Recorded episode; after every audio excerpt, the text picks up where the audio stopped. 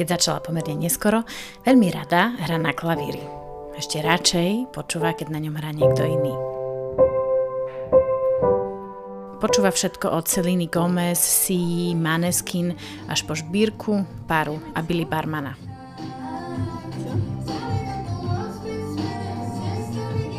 Momentálne sa nevie odtrhnúť od seriálu How I Met Your Mother a filmy, ktoré odporúča iným, sú Soul, teda duša, Čiara a obrazy starého sveta. Taká piatková party asi. Pozera ich sama alebo so spolubývajúcimi. V jednom dome je ich dokopy 14. Organizuje stretnutia žien a dobrovoľníkov a pomáha ľuďom bez domova.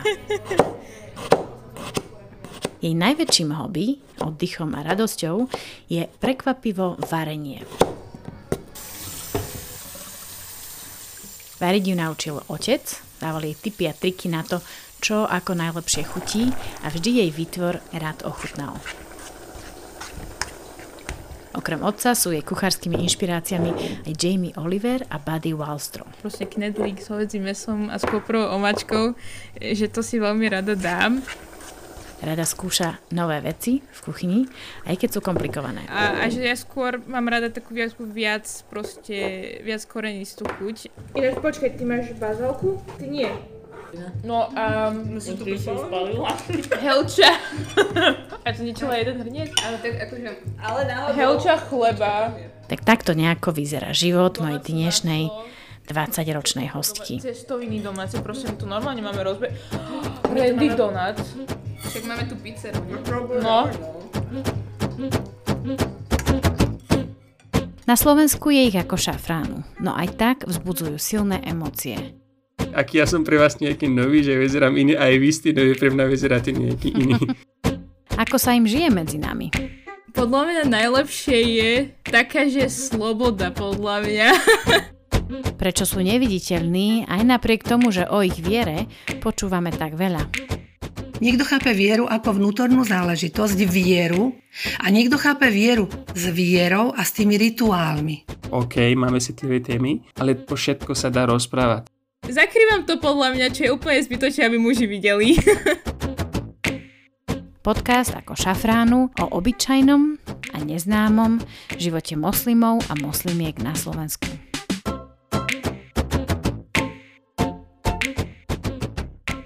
Vítajte pri počúvaní podcastu Ako šafránu o obyčajných životoch moslimiek a moslimov žijúcich na Slovensku, ktorý je iniciatívou občianskeho združenia Marina. Dnes sa budeme rozprávať so Salmou. Salma je mladé, šikovné, ambiciozne dievča, v podstate je to ešte stredoškoláčka, dá sa povedať. No naozaj taká veľmi angažovaná mladá žena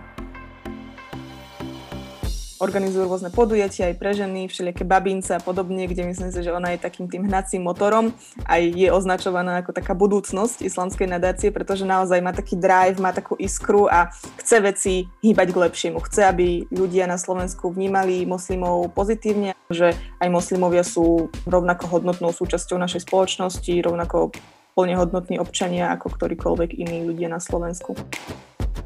Salma je v podstate úplne bežné stredoškolské dievča a to, že je moslimka je ako keby len jedna časť jej osobnosti, ale v princípe, keby sme ju stretli na ulici, tak sa v ničom neodlišuje od akéhokoľvek iného dievčaťa.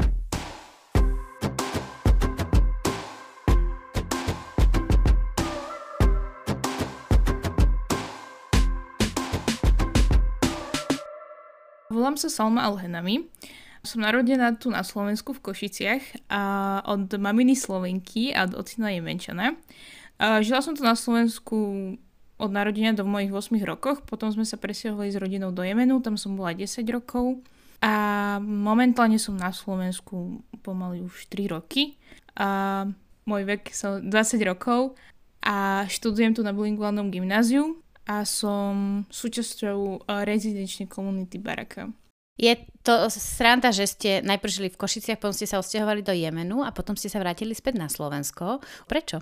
Uh, bolo tam veľa dôvodov, si myslím. Uh, boli ale podľa mňa, že dve také hlavné. Boli to mm, rodinné záležitosti a druhá vec bola zároveň aj, že v Jemene vládla vojna od 2015 a vlastne bolo to ťažké, ako keby si tam určiť nejakú budúcnosť. A že mla- my ako mladí ľudia sme tam nemali veľké možnosti, tak vždycky som chcela od začiatku strednej školy ísť proste niekde do Európy. Uh-huh. A ste spokojná? Jasné, hej, úplne som spokojná. Ešte, že aj v Bratislave, takže som veľmi rada. Uh-huh. A prišli ste späť aj s vašou rodinou? Nie. A odišla som s mojou maminou a sestrou, ale na Slovensko som prišla iba ja sama. Uh-huh. Oni išli do jednej krajiny. O, oni sú momentálne v Omane. Tým pádom ste museli veľmi ako keby mláda urobiť takýto vážny a možno aj veľký krok odísť od svojej rodiny a vzdelávať sa na diálku. Samozrejme, určite s nimi komunikujete, ale asi to nie je to isté, ako keď je človek doma.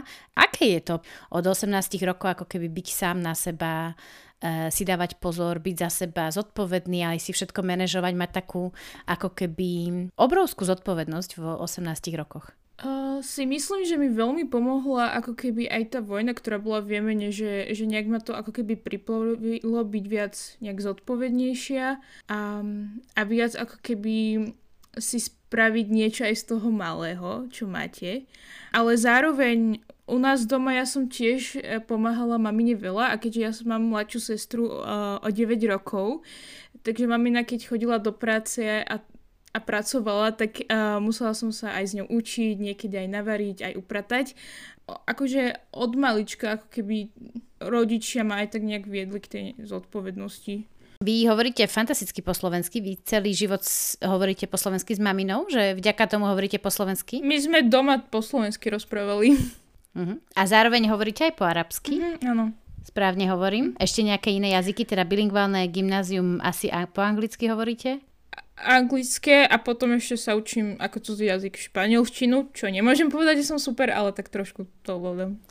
Vy ste teda tretiačka na strednej škole, správne tomu rozumiem? Uh, štvrtačka, ale ja som na bilingválnom, takže ja mám ešte rok. Ešte rok. Takže vy ste štvrtačka na strednej škole. Um, a čo sú také zaujímavé predmety pre vás momentálne? Ste skôr prírodovedné predmety alebo humanitné? Čo je taká vaša oblasť záujmu? No práve, že, že keď som prišla na Slovensku, tak to pre mňa bola ohromná zmena kvôli tomu, lebo ja som 10 rokov všetko študovala po arabsky a zrazu to sa stalo z toho, že angličtina a slovenčina, keďže som na bilinguálnom gymnáziu, v Jemene mi išli viac prírodovedné vedy, skôr taká matika, chémia a tam som aj chcela smerovať. Prišla som na Slovensko a po dvoch rokoch cítim, že už matika ma stále baví. A chémia, dal som si tento rok seminár z chémie, ale cítim, že už po pol roku už ma to prestáva baviť. Dúfam, že toto môj učiteľ nebude počuť z chémie.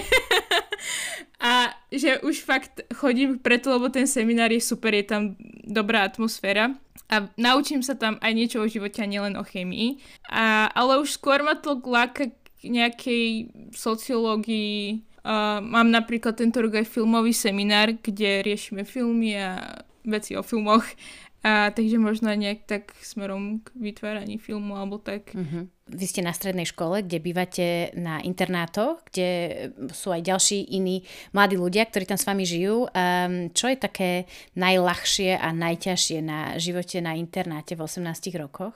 Uh, musím povedať, že na Intraku som bola iba prvý pol rok, čo som bola na Slovensku. Potom som nastúpila na, do takej rezidenčnej komunity, ktorý vlastne je v našej škole, v budove škole. A je to vlastne ako keby komunitný byt uh, so zámerom um, vzdelávania sa a rozvíjania mladých ľudí. Volá sa Baraka a vlastne tu som už druhý rok. A si myslím, že toto mi veľmi pomohlo aj zároveň aj v tej zodpovednosti. Mm, neviem, že naj, najtežšie na Intraku bolo asi, že som bola sama. A tu už pocit tej samoty nemáte? Je to skôr také rodinné že každý máme raňajky spolu, dvakrát do týždňa spoločné večere, niekedy stravený víkend spolu, že viac mi to pripomína taký rodinný život, ale že čo je najľahšie, to je to je ťažké povedať, že čo je najľahšie. Alebo čo je najlepšie. Najlepšie na takomto živote, de facto ste sa v 18 rokoch osamostatnili?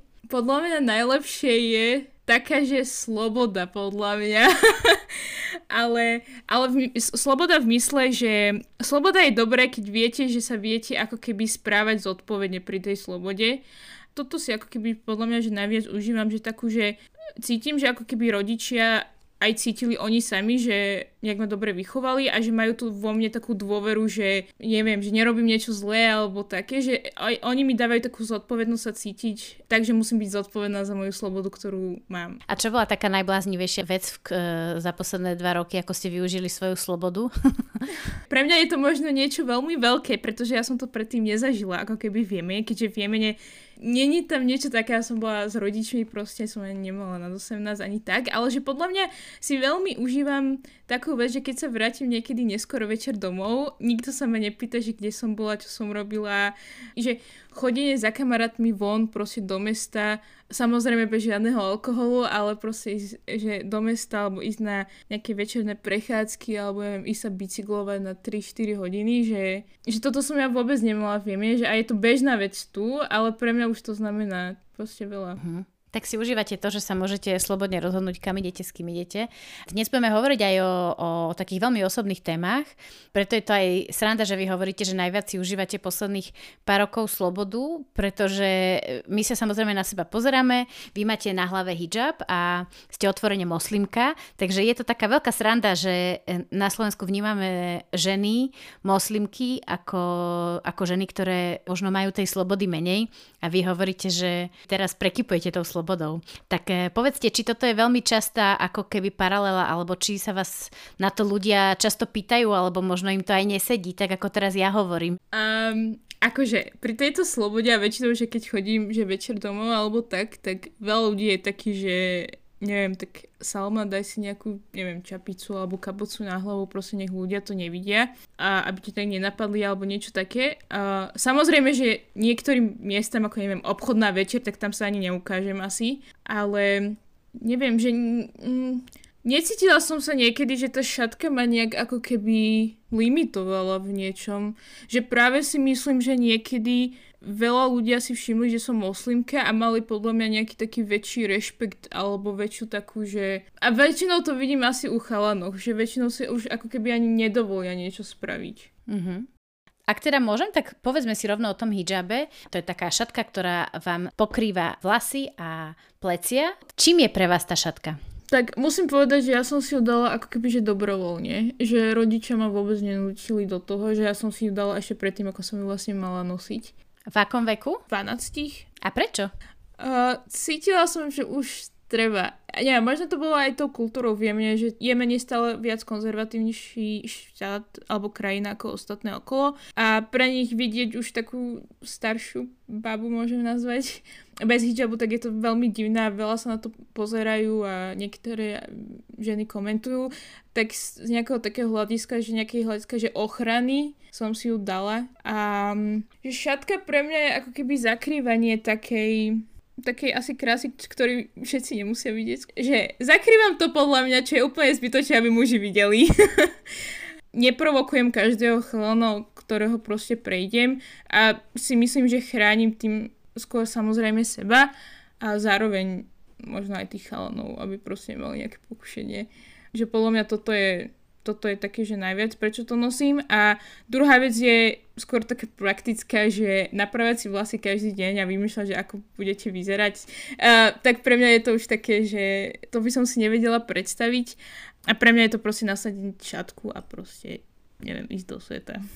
Uh-huh. A šatku si nasadíte uh, vždy, keď sú tam nejakí muži, ale napríklad keď ste so svojimi kamarátkami si ju dáte dole, či ako to máte? Vlastne iba pred mužmi mám šatku E, mnohí z nás, ktorí e, sa v lete strašne potíme a v poslednej dobe je, sú tie leta na Slovensku veľmi ťažké, už nevieme, čo si ešte dáme dole, aby sme sa nepotili a vždy myslím na ženy, ktoré sa musia zahalovať, ako to oni ustoja a že ako to vydržíte vy, tieto teplá. A teda hovoríme o tom, že ste prišli z Jemenu, hej, kde ešte je trošku iná situácia. Ano, ano. Tak povedzte, ako sa to dá zvládať. Mm, Není to o tom, že aké dlhé oblečenie máte, ale podľa mňa je to hlavne o tom, že aký materiál nosíte. A že napríklad ja mám oblečenia, ktoré by som si napríklad cez zimu neobliekla kvôli tomu, lebo majú taký chladujúci materiál. A že snažím sa cez leto také veci nosiť a skôr... Um, že také širšie nohavice, ktoré proste sú také viac vzdušné. A dávať si aj šatky, ktoré sú nie také hrubé napríklad. Že podľa mňa ide o ten materiál. Vy napríklad, keď stretnete nejakú inú moslimku, ktorá nemá šatku, nemá hijab, to je nejaká téma medzi ženami moslimkami, že sa navzájom hodnotia, či jedna má šatku alebo nie? Musím povedať, že je to taká bežná vec, ale je to v rámci takej ohováračky, skôr by som povedala. A pre mňa je ťažké ako keby povedať na tú babu, že o, nenosí šatku, to znamená, že asi nepraktizuje tak islám, to znamená, že neviem, není dobrá moslimka, lecej, hej, že neviem, ak no nenosí šatku, tak je to fakt jej vec. Veľa moslimiek poznám, ktorí proste dali tú šatku dole kvôli práci, lebo si nevedeli nájsť prácu, alebo kvôli tomu, že veľmi nejaká fakt, že zlá vec sa im stala, že ju dobili v ulici, alebo tak. A že uh, fakt, neviem, že je to medzi, medzi Bohom a ženou, podľa mňa že je to ich vzťah, do ktorého im netreba zasahovať. Vy ste teraz na strednej škole, bývate teda v tomto, ja to volám internát, ale evidentne to nie je internát, ale skôr také spoločné bývanie. To možno nie je úplne jednoduché modliť sa 5 krát denne, ako zvládate takéto modlenie 5 krát denne? Uh, musím povedať, že to je asi najťažšia vec. A to je ešte ťažšie ako nosenie šatky a, a prechádzanie sa v Bratislave v tme. um, No je to iba to ťažké, že to, tí ľudia okolo vás nie sú zvyknutí na to, že odbehnete na 5-10 minút sa pomodliť a sa vrátite naspäť. A že svet sa tu nezastaví kvôli tomu, lebo niektorí sa musia ísť modliť. A je to ťažké proste mať okolo toho hodiny nejaké povinnosti vonku a proste nejak... Musím povedať pravdu, že ako keby... Mm, že ťažko je vysvetľovať skoro každému, koho stretnete, že budeme sa modliť 5 krát denne, proste, že a neviem, teraz je sú 3 hodiny, musím sa ísť pomodliť. Že áno, už niektorí moji najbližší kamaráti proste vedia, už sami mi hovoria, proste Salmo sú 4 hodiny, už musí sa ísť pomodliť. A to sú už fakt takí, čo už žijú so mňou proste tu 2 roky na Slovensku. Napríklad väčšinou s mojou spolubývajúcou, ktorá je z mojej izbe, tak vždycky sa s ňou vyjasním, že od začiatku roka, že ja sa modlím 5 krát denne, takže keby si vyšla do izby a proste, neviem, stojím, sedím alebo niečo proste robím a je to pre teba divné, tak to je asi tá modlitba ale podľa mňa, že vy medzi tými ľuďmi a proste sa pomôcť, ja neviem, že v obývačke alebo tak, že aby to pre tých aj ľudí bolo také úplne, že zrazu je to úplne bežné a nie je to niečo divné pre nich. Práve toto ešte nemám takú odvahu veľmi.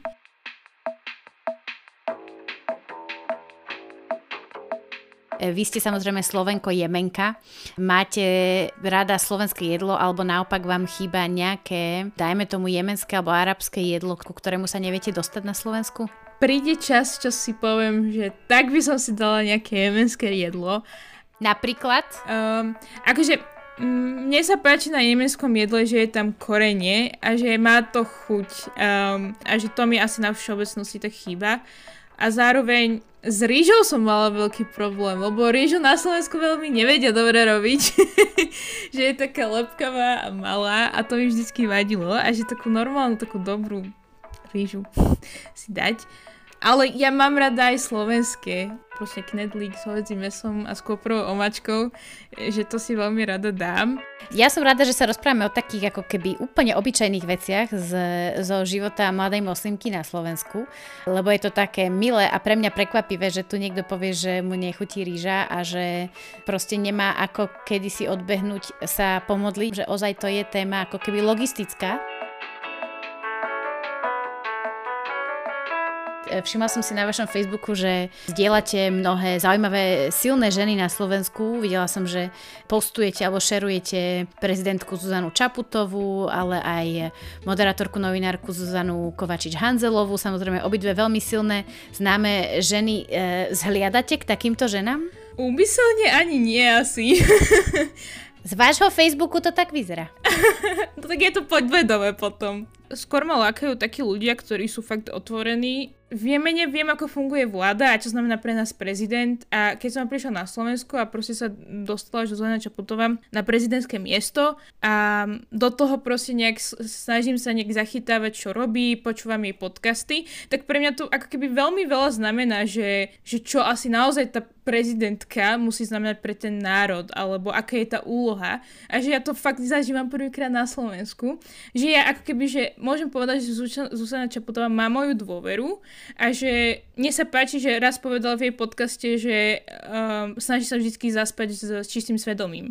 A že pre mňa, pre politika, toto je úplne, že topka, že už keď pre, toto politik robí, tak pre mňa to je fakt inšpirujúce a, a práve, že ešte k tomu žena, a ja ju mám veľmi rada, možno ma určite nepozná, ale áno, je to inšpiratívna žena a, a z veľa sa si myslím, že od nej nejak že učím a vidím o, u nej, že je taká open-minded a to sa mi asi najviac páči.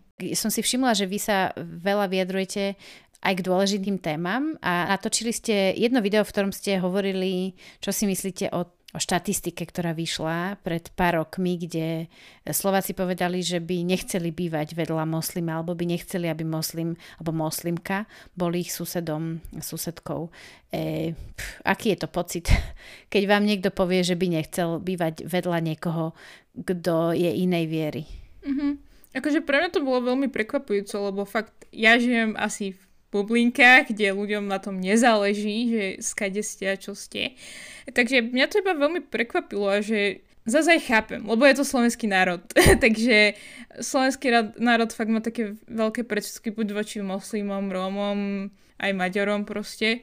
Takže chápem, viem, že to je niečo aj spojené s históriou, ale prečo stále je to, prečo ľudia sa proste nepohnú trošku dopredu a proste začínajú inak rozmýšľať. A trošku aj kritickejší myslieť, podľa mňa. A mm, bola to pre mňa taká viac, že nadhľadnutie do nejakej reality, ktorej ako keby si že cítim ja, že sama v nej nežijem.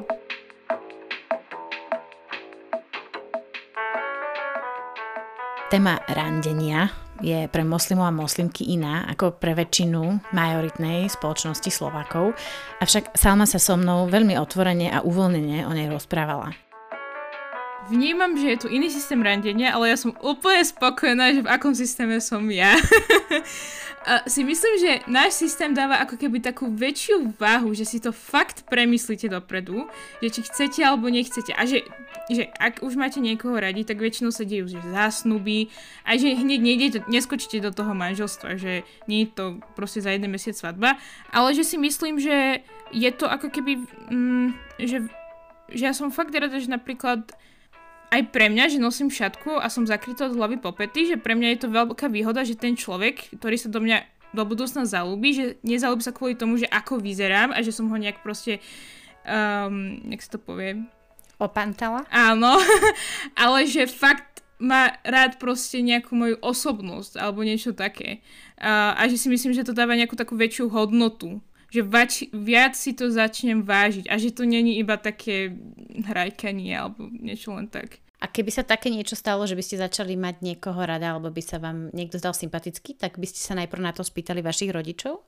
Je tam dôležité mať nejaký ako keby súhlas, vôbec ísť sa zoznámiť viac s tým mužom? E, musíte sa na to opýtať vašich rodičov? Mm, áno, teda rodičia ako keby ešte zároveň aj ten otec proste stále do nejakej miery v tom arabskom svete zodpovedný za mňa a on musí aj že odsúhlasiť aj svadbu, aj všetko, že musí o tom vedieť. Otázka, keby sa to stalo na Slovensku, neviem, či by som bola otvorená k e, s mojim rodičom im to povedať, ale neviem, neskúsila som to, kto vie. Uh-huh. Ale že podľa mňa je to veľmi dobre si to tak komunikovať s rodičmi, hovoriť im o tom. Možno nebude so všetkým súhlasiť ani my s nimi, ale tak aspoň o tom nejak vedia.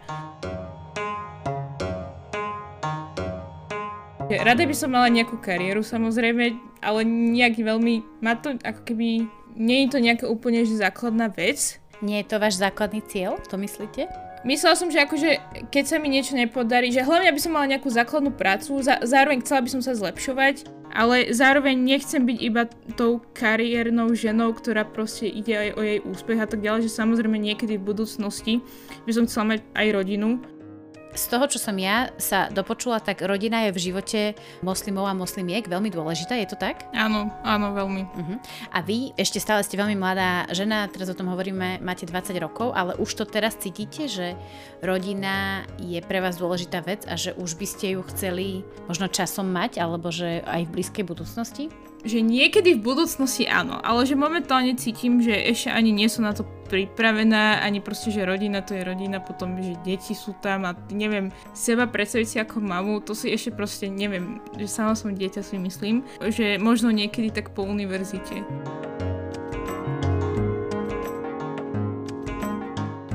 Rodina, kariéra, to je všetko ešte pred Salmou.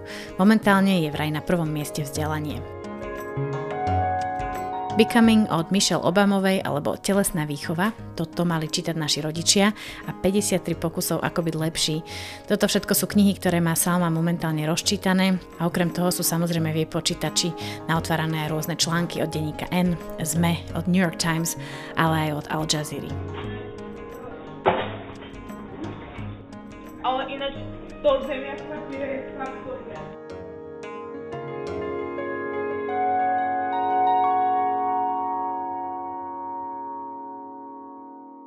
To bola zaujímavá a veľmi sympatická mladá žena Salma, ktorá bez okolkov odpovedala na milión mojich otázok. Pre mňa veľmi zaujímavo hovorila o jej šatke alebo šatkách, ktoré nosí na hlave a tvrdí, že je to len medzi ňou a Bohom. Áno, Áno, dobrý deň. Pre nás nemoslimov je to na prvý pohľad veľmi iná vec, tak sa poďme na to spolu pozrieť. Čo znamenajú šatky v islame, kedy sa nosia, to všetko mi vysvetlí. Volám sa Eva Al-Apsiová. Už ako vidíte, to meno je už také nejaké nezvyčajné. Mám manžela zo Sýrie. Pani Al-Apsiova nie je moslimka, ale arabistiku študovala aj v Damašku. V Sýrii žila 10 rokov a dnes vyučuje na Slovensku. Momentálne pôsobím ako odborný asistent na katedre etnológie a mimoevropských štúdií Filozofickej fakulty Univerzity Cyrila Metoda v Trnave a mojou vedecko-pedagogickou oblasťou, čiže oblasti, ktorej sa venujem a ktorú vlastne aj vyučujem, je postavenie arabskej ženy, postavenie moslimskej ženy, arabský feminizmus a všetky e, tradície, ktoré sa týkajú práve postavenia ženy a rodiny a rodinných zvykov na Blízkom východe. Vedomosti pani Evy sa nám samozrejme veľmi hodia do dnešnej epizódy.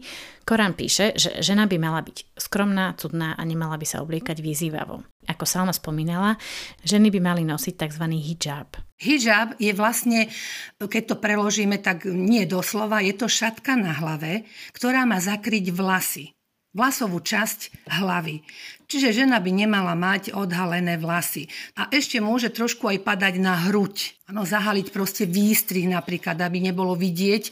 Čiže ak hovoríme o zahalovaní, máme na mysli hijab. Čiže to je také typické, ktoré by malo byť podľa islámu. Všetky tie ostatné konzervatívnejšie formy odevu nie sú nikde v Koráne spomínané. Burka to je najkonzervatívnejší odev, kde je žena zahalená celá a má iba taký mlieškový otvor pre oči.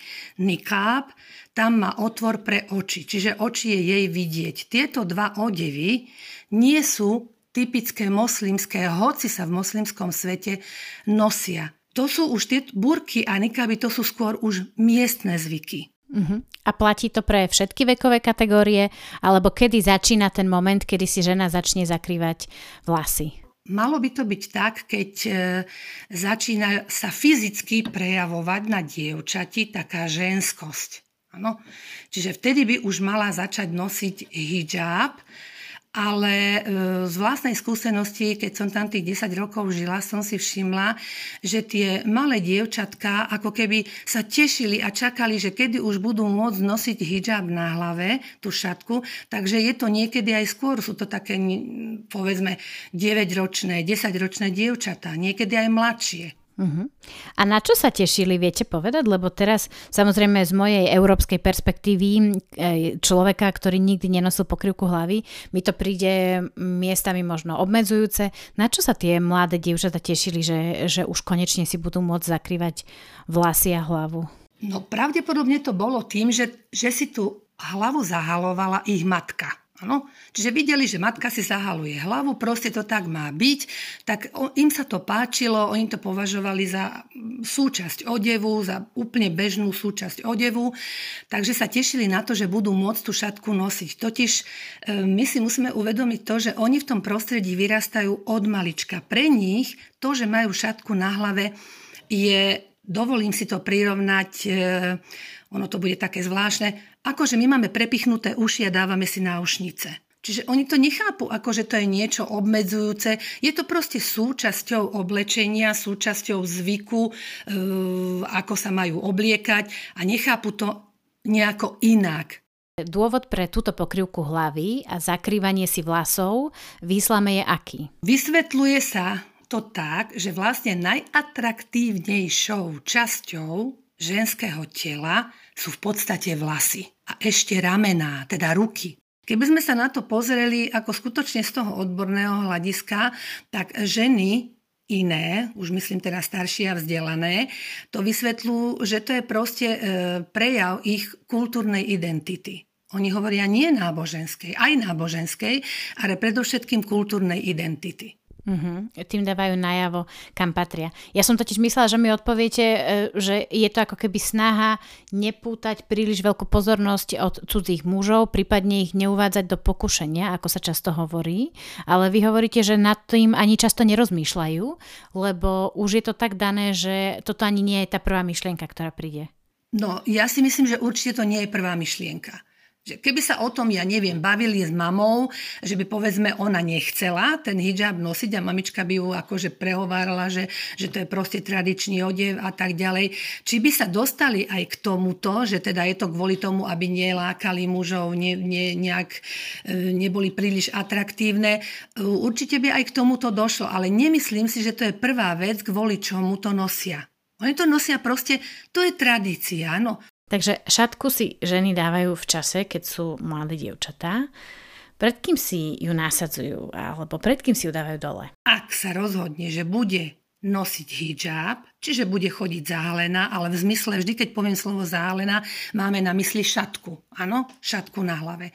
Tak ak sa ona rozhodne, tak samozrejme to striktne dodržiava, že jednoducho, keď je na verejnosti vonku, tú šatku má na hlave, doma ju má vtedy, keď príde návšteva, alebo prípadne niekto z rodiny, kto by mohol byť potenciálny sexuálny partner. Čiže koho by si mohla prípadne vziať za muža.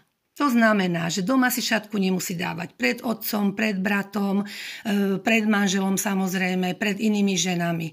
Áno, čiže ešte aj to sa rozlišuje, aj v tom súkromí, v tom dome alebo byte sa ešte rozlišuje, že kedy si tú šatku môže dať dole a kedy si ju nedá dole. Veľmi zaujímavé mi prišlo, e, prišla tá prvá veta, ktorú ste povedali, že e, ak sa žena rozhodne, tak potom striktne nosí šatku alebo prekrýva si vlasy Môže sa žena mladá, dajme tomu v tých 13 alebo 15 rokoch, e, rozhodnúť nezahalovať sa, respektíve nedávať si šatku na vlasy? Veľmi to záleží od rodiny. Poviem vám pravdu, že to všetko záleží od rodiny, jak je tá celá rodina nastavená. Áno, mali sme susedov napríklad, ktorí majú tri céry, a tie céry, keď už chodili na strednú školu, tak nie všetky tri nosili šatku. Jedna z nich, je pravda, že ona sa e, dala na takú umeleckú dráhu, je, momentálne je z nej maliarka, takže tá dodneska tú šatku nenosí. Ale dve jej sestry dodnes teda ešte stále tie šatky nosia. Všetko to záleží od rodiny. A keď poviete, že to záleží od rodiny, čo to znamená? Od úrovne e, religiozity danej rodiny? Áno, od miery religiozity. Veľmi to záleží od miery religiozity, že ako tá rodina je nastavená. Čiže sú rodiny, kde sa žiadne áno, ženy, kde sa nezahalujú, čiže nenosia šatky. Sú rodiny, kde sa niektorá zahaluje, niektorá sa nezahaluje a zase sú rodiny, kde sa proste o tom nedebatuje. Jednoducho to tak je, nikto to nerieši a zahalujú sa všetky. Čiže my to, my to skutočne vôbec nemôžeme túto vec nejak zovšeobecniť, nedá sa to. Záleží o tom, jak, jaká je tá rodina a pozor, ešte záleží, môže byť napríklad tá rodina moderná, liberálna, umiernená, nazveme to, nezahalujú sa, ale dievča sa ide vydať a nájde si chlapca alebo jej dohodnú chlapca, aj to sa stáva, a ten si dá podmienku, že, by, že bol by rád, keby po svadbe nosila šatku. Je na nej, či s touto podmienkou bude súhlasiť, tým pádom prebehnú zásnuby, alebo nebude súhlasiť. Už som aj poznala také prípady, kde proste dievčence, ako išli do toho, boli v tom zásnubnom období, Áno, nosili tú šatku, ale zistili, že to proste nejak im to nevyhovuje A dokonca aj toto bola príčina, prečo tie zásnuby zrušili. Hmm, tak to je veľmi zaujímavé, lebo možno nám dávate teraz trošku vhľad do toho, že nie všetko je ako keby dané iba E, tými staršími v tej rodine, ale že v mnohých veciach si môže povedať aj tá mladá žena. A znovu musím teda podotknúť, že to neplatí pre všetky, e, všetky kultúry alebo všetky krajiny, v ktorých sa vyznáva islám. V Tunisku to bolo vidieť ako vo veľmi modernej krajine, že boli ženy, ktoré boli veľmi zahalené, e, ktoré sa držali za ruky a prechádzali sa najlepšie kamarátky so ženami, ktoré boli veľmi moderne oblečené, možno až by som povedala vyzývavo. Aké je potom toto ako keby prepojenie? Je to možné, aby aj niekto bol tak moderne ako vy a ja oblečený a stále boli moslimky? Áno, to, ale to je realita. Lenže u nás ľudia toto nechápu, viete. Nevedia o tom, to je úplne bežná realita že idú vedľa seba, ja neviem, kamarátky, spolužiačky, susedky. Jedna sa rozhodla proste bude mať šatku, bude mať dlhý kabát, áno, až počlenky a druhá ide vedľa nej moderne oblečená. Nemyslím si, že by išla v nejakých kraťasoch alebo šortkách, to určite nie, ale proste mohla by zvoja, neviem, môže mať výstrih, jednoducho proste úplne moderne oblečená e, a vôbec by to nerobilo nejaký problém, pretože oni toto neriešia. A stále je moslimka, hej? Stále vyznáva tú vieru. Áno, stále, stále. Ono, hm, vyznávať vieru. Ono si tu treba uvedomiť, že e, ľudia veriaci majú na vieru, e, a to existuje v každom náboženstve, dva názory. Niekto chápe vieru ako vnútornú záležitosť, vieru, verím, a niekto chápe vieru s vierou a s tými rituálmi. Čiže s tými vonkajšími prejavmi, e, takými, čo mám oblečené, ako sa chovám, ano, proste navonok. A toto funguje všade. Islám je rozšíreným náboženstvom v mnohých krajinách.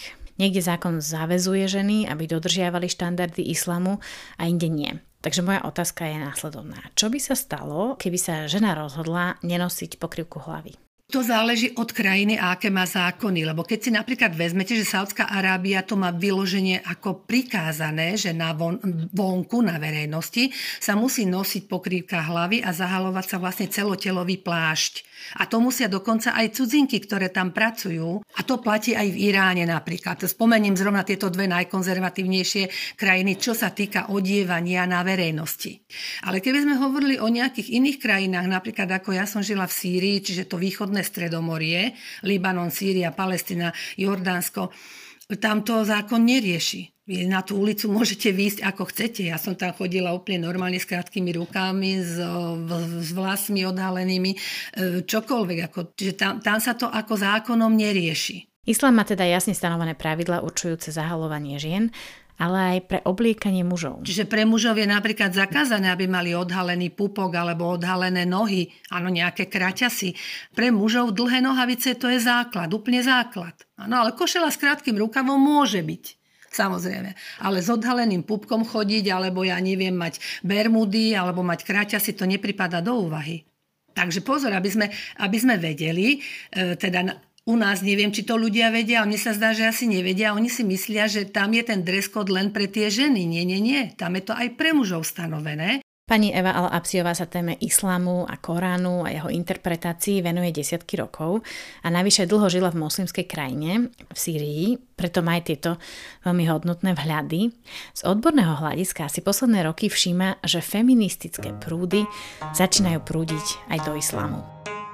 Dnes už existujú tzv. feministické teologičky, ano, čiže ženy, moslimky, ktoré sa teraz zaoberajú interpretáciou Koránu. Pretože doteraz interpretovali Korán len muži. Takže už vlastne v polovine, no v druhej polovine 20. storočia už sa týmto veciam venujú aj ženy, čiže si veľmi dobre všímajú, čo tam je napísané.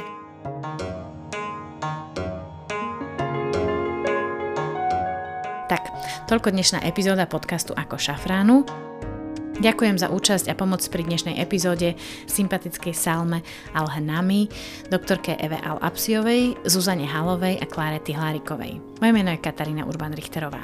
Podcast Ako šafránu je iniciatívou neziskového združenia Marina. Bližšie informácie nájdete na marina.sk alebo na facebookovej stránke Marina. Náš podcast nájdete na všetkých populárnych podcastových platformách ako iTunes, Spotify či Google Podcasts.